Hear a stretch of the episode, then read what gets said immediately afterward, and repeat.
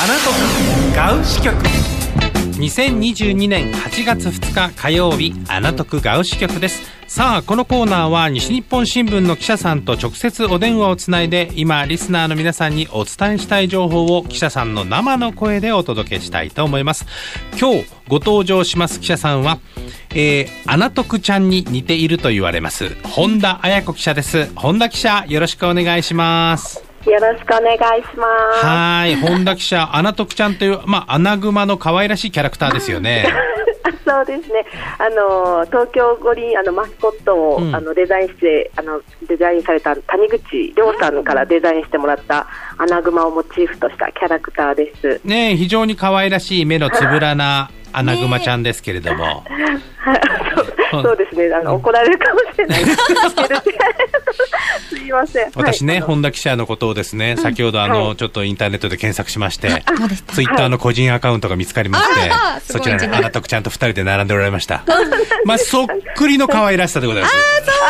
そう 後ほどチェックしよう。すいません、あの、怒られるかもしれない。ありがとうございます。すいませんから入るのがすごいですね。可愛いはい、なんと、なんでもあの、息子さんたちとカブトムシを育てていらっしゃるそうで。そうですね、今年は幼虫から、あの、育てて、3匹育てたんですけど、まあ、1匹しかあの成虫にはできなかったんですけど、そうですか。今育てます。もう虫は得意ですか、本田記者は。いや、私あんまり好きじゃないですけど、うん、毎年息子たちがあの買いたがるので、あのいろんなとこもいたいただくこともあって、あの遠くから眺めながら。あそうですかね、はい、まあ子供たちにとってはとてもいい勉強になりますよね。うん、そうですね。はい、ということでございます。そんな本田記者に、えー、伺う記事はこちらになります。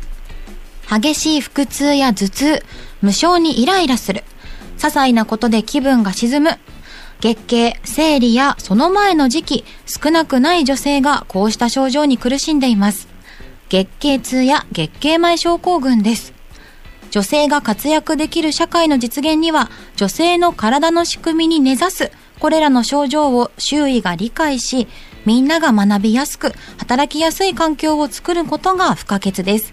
記者の経験と専門家の話から考えます。はい、という記事でございました。うん、男性の私には分かるようで、やっぱりちゃんと本当には理解がしきれない問題かもしれませんけれども、女性にとっては本当に悩ましい記事、内容でしたよね。そうですね。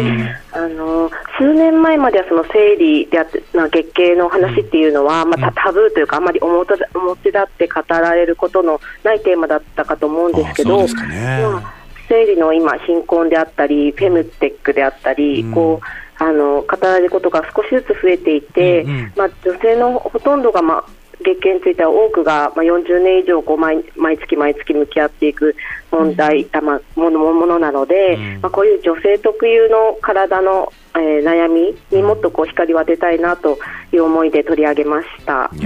ですよね、僕も僕はあの男兄弟で僕自身も男性で、そのまあ、それこそ保健体育で学ぶことはあっても、そ、ね、の本当になんか実際、ね、どういう苦しみがあるのかっていうのはちゃんとは理解をしていないまま、えー、学生時代を過ごしてきたかと思いますね。でそれこそガールフレンドができた時に、あの辛そうな時があってどうしたのっていうと生理なんだということを言って。ってああ大変なんだねっていうのをですね、あのまあ、そこで初めてちゃんと認識したような感じがありましたね。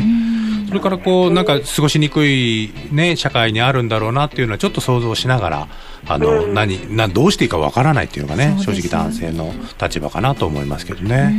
うん、うん、社会がどっともうちょっとこの生理やその月経痛に関する、えー、受け入れる、まあ、許容する社会というか当たり前にこうね、今日きついんでちょっと休ませてくださいっていうのが言える社会になるのが大事なのかなとは思いますけどね。そうですね、その同じの女性同士であっても、このやっぱ生理あのの症状であったり、まあ、月経前の症候群の症状っていうのは、まあ、全くない人もいるし、生理痛が全くない人もいるし、もう程度の差もものすごくあの幅があるので、はい、同じ女性同士でも理解できてないことがすごく多いんだなっていうのは、私、まあ、取材してすごく感じたことではあります。そうですねなんかちょっと我慢しちゃったり、うん、こう言いにくかったりする問題ですよね。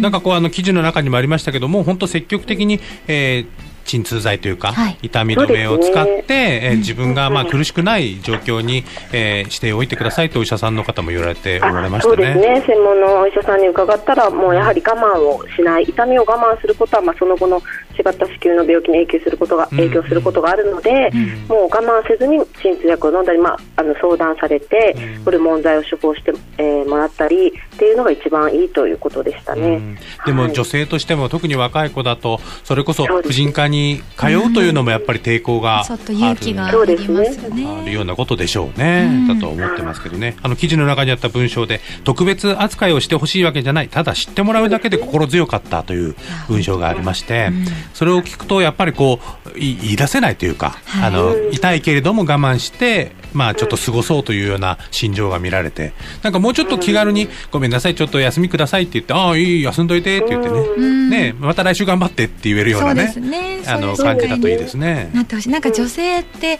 だから月経前症候群も考えると、本当に1か月の中で元気な時って10日ぐらいしか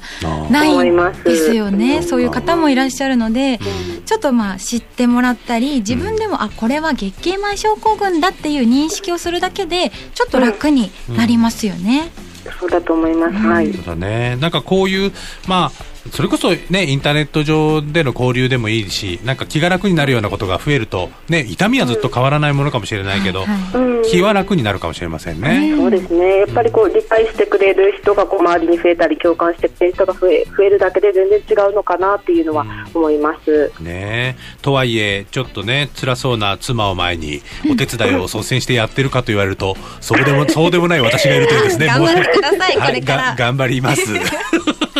ね、本当でもそういう気遣いというか、そういう関係が大事な気がしましたね。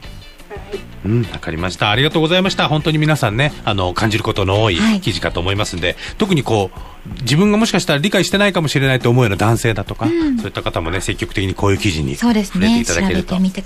うん、いいかと思いました。はい、ということで貴重な記事でございました。本田彩子記者、今日はありがとうございました。ありがとうございました。はい、えー、福岡の味方、西日本新聞ミーのアプリでは、今日ご紹介した記事の他にも、福岡のニュースや身近な情報が満載です。今すぐ検索してダウンロードしてみてください。そして今ラジオを聞かれている皆さんが調べてほしいことや困っていることありませんか？どうぞガウアットマーク FM 福岡 .jp までガウの方までお寄せいただきたいと思います。アナトクガウ支局過去放送分もアーカイブで聞いてくださいね。